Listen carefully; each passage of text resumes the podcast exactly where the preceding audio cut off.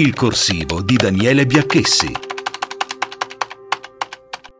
Due istituzioni parlamentari, due pesi, due misure diverse. Nell'indagine sulle presunte tangenti e regalie provenienti dal Qatar, una come Eva Kaili, vicepresidente del Parlamento Europeo, è stata arrestata in flagranza di reato con sacchi di denaro nella propria abitazione, poi sospesa immediatamente dalla sua funzione senza applicare per lei la richiesta di una immunità con i relativi protocolli, procedure della giunta di autorizzazione. Nel nuovo Parlamento italiano quaranta eletti tra deputati e senatori hanno ancora pendenze con la giustizia, in particolare sono ventinove del centrodestra, cinque del Partito Democratico, quattro in Italia Viva, due del Movimento cinque Stelle. Tra i nomi spiccano quelli di Silvio Berlusconi, Claudio Lotito, Roberto Calderoli, Umberto Bossi, Matteo Renzi, Chiara Appendino, Piero Fassino e molti altri. L'ordinamento europeo fa riferimento all'articolo nove del Protocollo sui privilegi e le immunità dell'Unione del duemilaquattordici, il quale recita che per la durata delle sessioni i membri beneficiari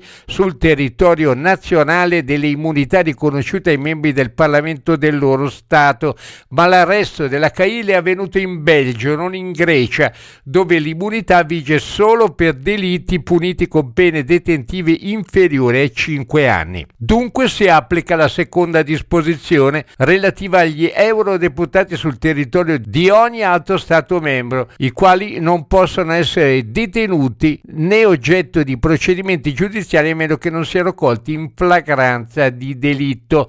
Questa clausola in Italia non esiste. L'ordinamento italiano, ai sensi dell'articolo sessantotto della Costituzione, prevede l'autorizzazione della Camera non solo per l'arresto, ma anche per le attività investigative come le intercettazioni e le perquisizioni personali e domiciliari, le cui norme potrebbero essere cambiate dalla prossima riforma annunciata dal ministro Carlo Nordio. Invece le autorità belghe hanno raccolto sufficienti elementi per poter procedere all'arresto senza dover richiedere l'autorizzazione. La chiederanno se e quando decideranno di rinviare a giudizio l'eurodeputata Kaili.